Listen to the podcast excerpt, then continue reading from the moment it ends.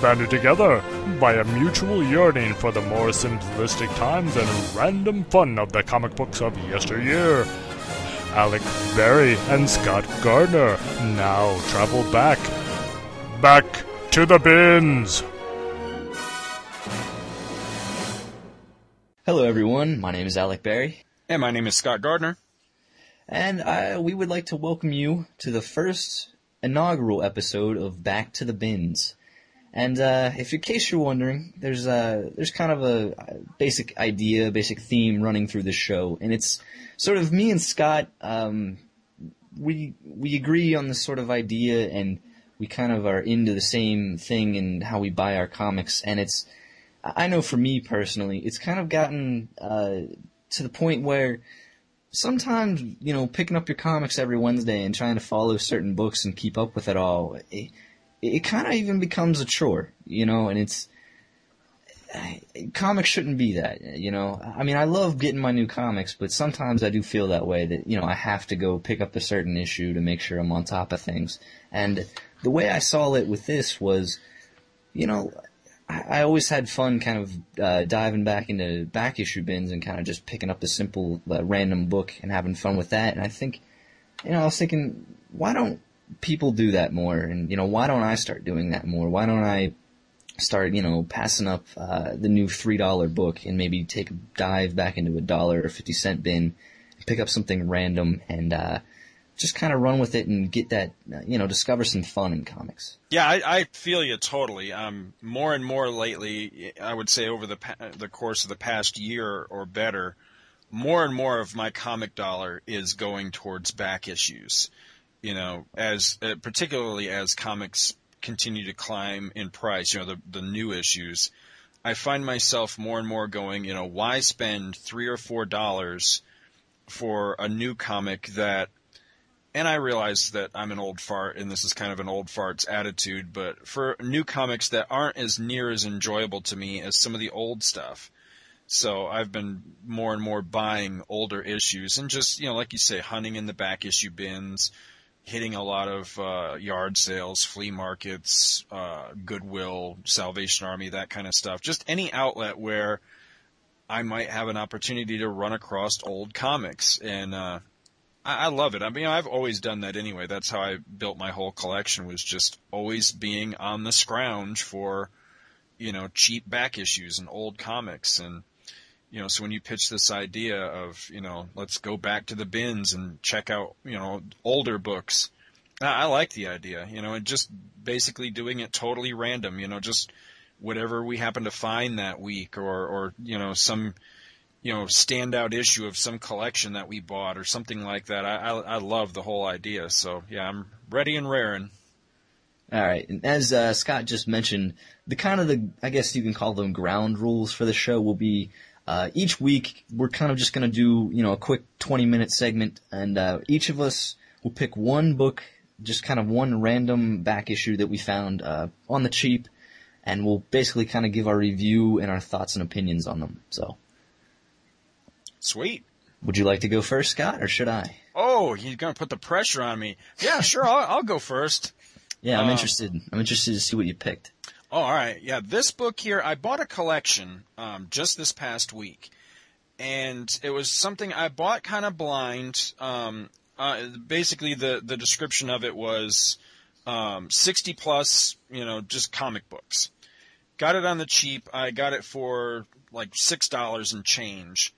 And it turned out to be like over 75 issues. But the reason I bought it, you know, the, the, the, the little bit of description that I did get was I took a chance. I thought that I recognized um, an issue that was on the top of the stack.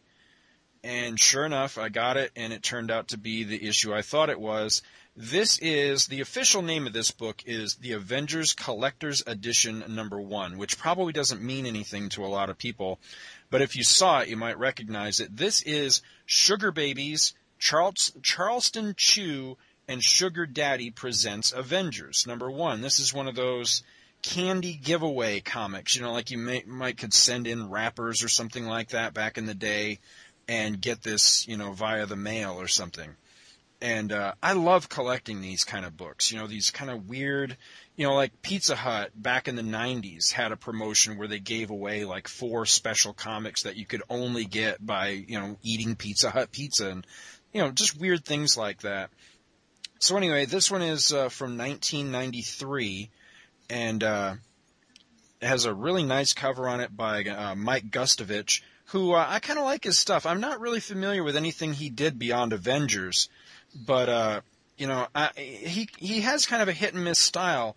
But in this particular book, he's inked by um, longtime Avengers inker Tom Palmer.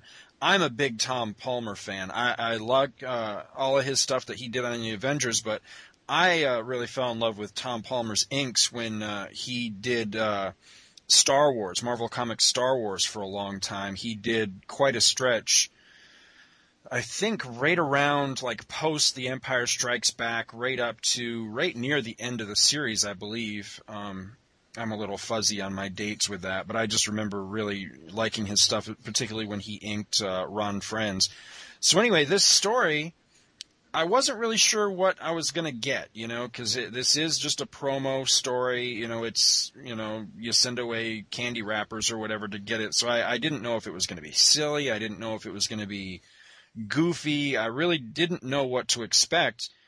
And really, it almost reads like a regular issue of the Avengers from this era, almost like uh, like maybe a story you would get in an annual of the Avengers from '93 or something like that. The Avengers are traveling to uh, Wakanda to basically they're celebrating something or other. I forget what the occasion is. Some sort of get together with. Uh, with uh, the Black Panther and his people, and they get there, and uh, El Diablo, the master of alchemy, has basically uh, taken over Wakanda and, and is holding all you know Black Panther and all his people hostage and everything, and he has uh, resurrected.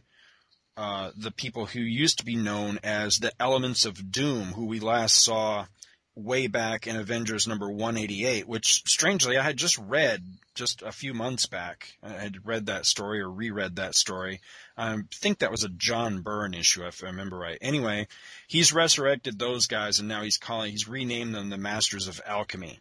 And he's using them to basically help him, you know, take over the world or whatever. And the, the, the plot in this is really pretty thin. He, he, what he's basically wanting to do is create a new, um, element of doom slash master of alchemy who's going to be made up entirely of vibranium. Because all these elements of doom guys they're they're all a different element of the periodic table. Like there's uh, there's titanium and neon and carbon cobalt phosphorus. You know so each one of these guys represents a different element. The story wasn't bad. I mean it's you know it's it's a little bit silly but i mean it's it's no silly, you know, it's no sillier or, or any different really than a standard issue of Avengers from this time period. Um, the art was really nice, and uh, you know the story w- was interesting and all. And I liked seeing you know, all the different uh, Avengers that were featured in the story because this was that strange time when the Avengers was in kind of a state of flux. So we had uh, this was also the jacket phase, you know, for the Avengers. Um, when uh, you know Cap looks he looks really strange, but he looks kind of awesome at the same rate. You know, he's got his standard Captain America uniform on, but then he's also got like this this uh, almost like a bomber jacket, you know, like a leather bomber jacket type of thing. Um, Black Knight's also wearing one. This is when Black Knight had his uh, lightsaber instead of the the sword that he usually carried.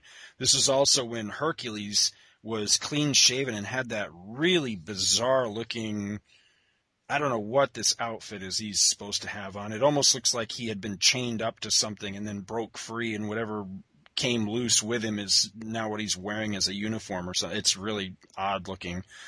Um, it also this issue also has Vision, Crystal, Black Panther finally comes in toward the end of the story, and uh, there was some woman who was accompanying the team uh, a Ms. Madison. I don't know who this woman is. I don't know if she was from the regular Avengers of this time period or or what. I'm only slightly versed on the Avengers of you know of the 90s. You know, I only read you know bits and pieces of it, so I don't know if she was a regular character in that or if she was created just for this one shot or what the whole deal was. She almost seemed like maybe she was a love interest for Hercules or something, but she wasn't she didn't have any powers or anything, so I don't know if she was a girlfriend or a reporter or like a liaison or, or what the deal is. She was just kind of a, a tag along in the story, and a couple of times almost functions as a, as kind of a, a damsel in distress uh, story mechanism in this. I'm waiting for I'm waiting for Bendis to dig her up and use her as one of one of her one of his ex- obscure characters. Well, I'm slowly reading my way through Avengers. I've got a pretty solid run of Avengers from, you know, I've got scattered issues below 100, and then from about 100 uh, to the end of the the very first series, which ended at like 402 or something like that. I've got just about every issue.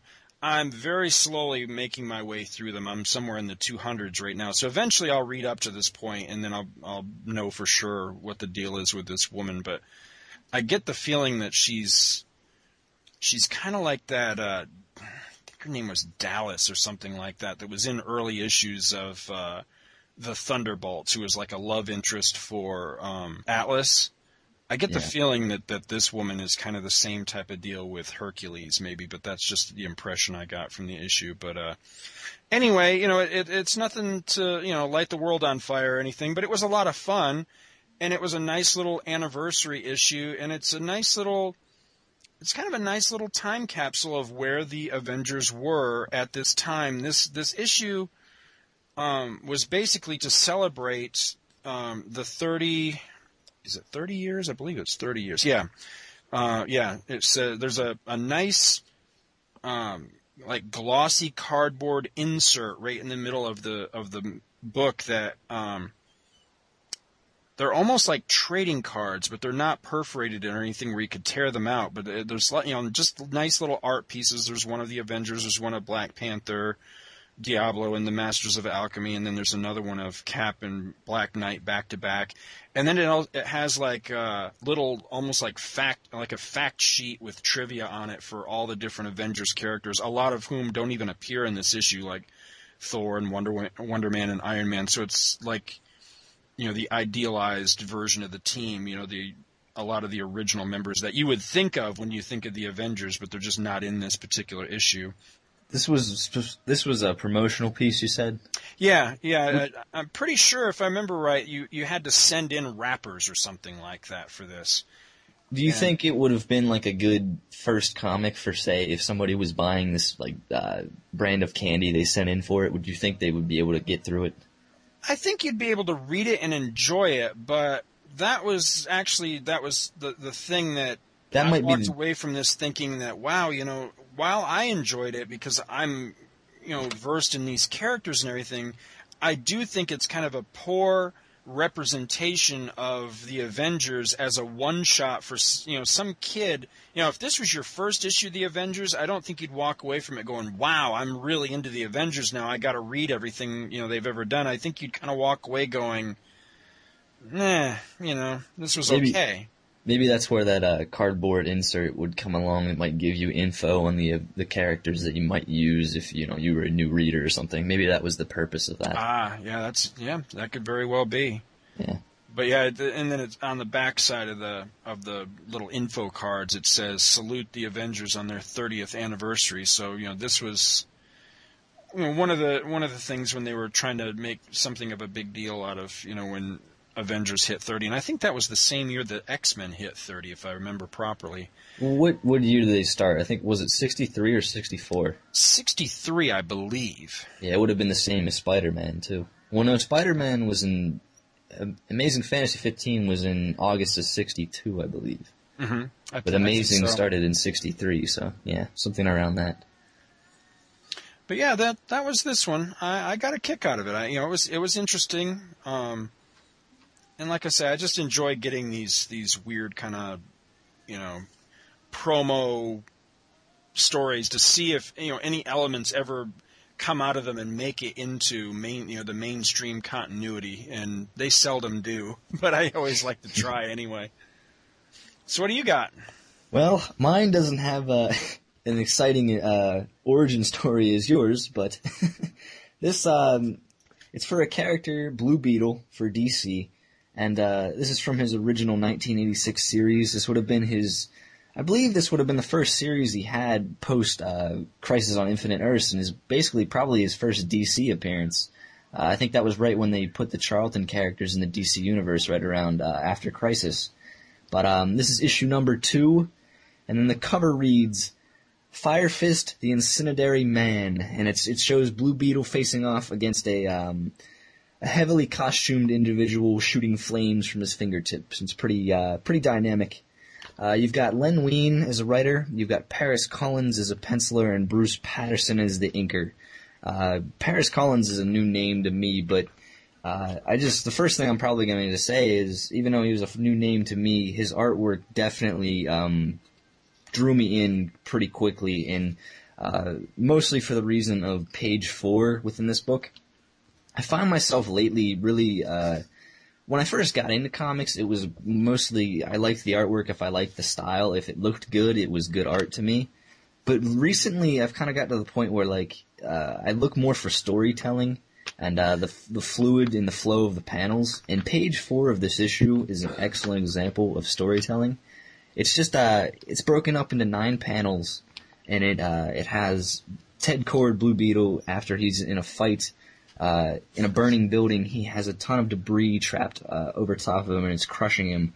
And it just shows in this nine panel grid. It just shows him positioning himself on, uh, you know, to in a manner to uh, free himself from this debris, and he pushes it off and springs himself out of it. And it's really just a it's a great page. And uh, Bruce Patterson, I'm sure he has a lot to go along with that the style, and the style I do like a lot. So the artwork was really well done in this issue. Uh, story wise, it's he's fighting a villain, as I said on the cover, Fire Fist, who in his past he was a, a scientist and in an experiment gone awry, and that's not the first time you ever heard heard that origin story.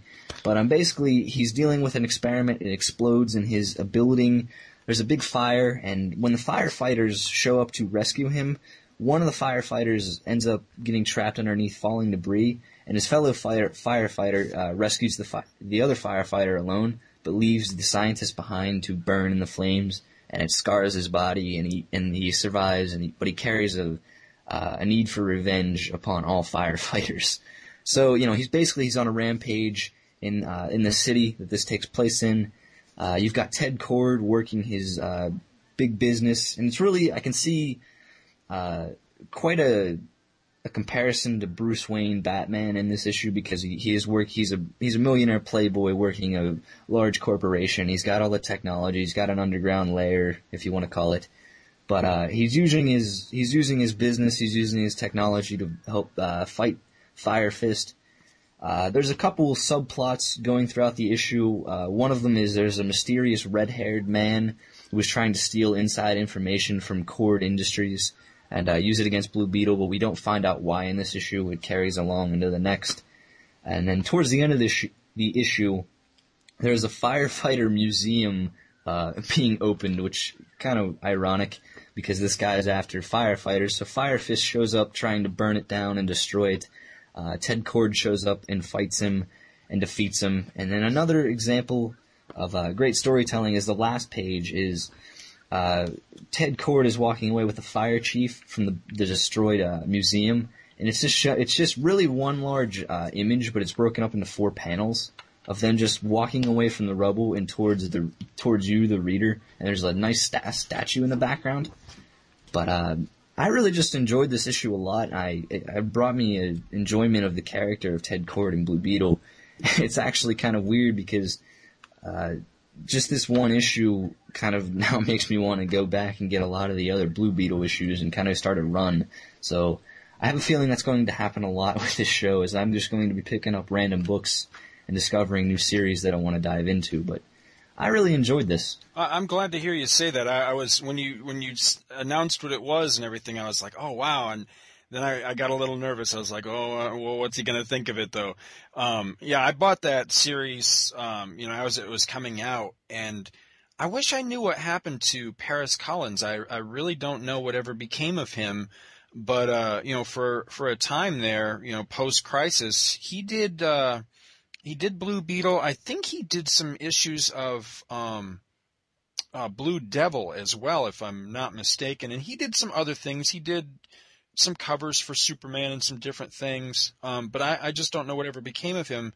But unfortunately, what what seemed to to kill that Blue Beetle book was as the series went on, it started to get you know that syndrome where it was a different artist every issue, and some of them were just you know they didn't maintain the style that Collins had, and and some were just lesser artists than others. You know, I don't want to slight anybody, but it just it, it suffered really by the rotating artist thing and and not having a consistent look to it and, and all that. But the stories, at least, you know, in the first, I'd say 20 or so issues were, were pretty good. I mean, I liked that they brought, you know, those Charlton characters into the DC universe, but they still tried to maintain them, at least in the beginning, you know, very close to what they had been over at Charlton. Because Blue Beetle and, uh, and The Question both were characters that I, you know, as I was able to pick up issues, I followed them at Charlton, and and they were enjoyable. and It was nice to see them brought over. And actually, later on in that series,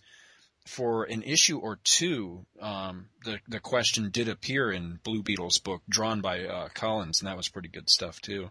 So yeah, I would encourage you to keep going with that series, at least up until um, Collins leaves as artist, anyway, because it, it, was a, a pretty good read and uh, some of the stories later on, the Blue Beetle goes back to Pago Island and stuff. Some of those stories were neat and actually lent into the whole history of the of the character, the Blue Beetle, and everything. Yeah, I mean, I thought Paris Collins' art was really just uh, exceptional in this issue, and I'm just surprised I've never heard of him before because, I mean, from the first page, I was just immediately drawn in because I thought, I mean, it might be Patterson, like I said, on the inking, but I thought his style was. Uh, quite different and really kind of different from what I've seen in older books. I mean, it kind of tends to me a lot that a lot of older books kind of, I don't know, they sort of have this a similar style going on. And uh, there's kind of like no, I mean, even early John Romita Jr. looks a lot like anything else that was coming out at the time. At least I think. Right. So, so I thought that was really interesting about the artwork that it had a great uh, style to it. And then I just kept getting to these pages where they're just a lot of it's broken down into many different panels, and you can just see the storytelling, uh, the skill that Paris Collins has on the storytelling, and I just thought it was great. So yeah, I'm definitely going to keep going with uh, Blue Beetle. I think he was a little before his time because he reminds me a lot of um, Mike Parobeck. He reminds me a lot of Parobeck, who was another artist that was well ahead of his time, and I don't think was was truly appreciated uh, until his untimely passing, and then you know in, in, later years people started to discover, and there's even a number of artists who who started to kind of ape his style. And I think Collins was was onto something. I think he he was doing kind of a, a, a precursor to the to the Mike Parobeck style that ended up being adopted by some of the artists who who who developed kind of the the uh, DC animated style um, artwork in their books, and you know that's that's basically Mike Parobeck created that look in early issues of like um, Batman Adventures and things like that.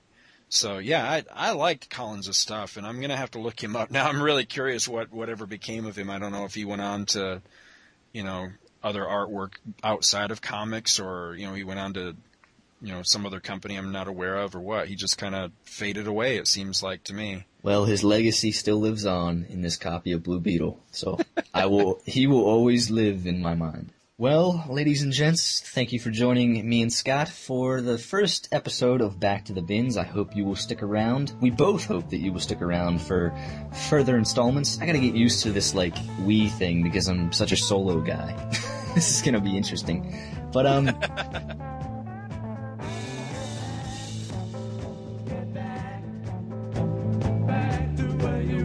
That wraps up episode one of Back to the Bins. If you have any feedback at all, please send an email to backtothebins at gmail.com.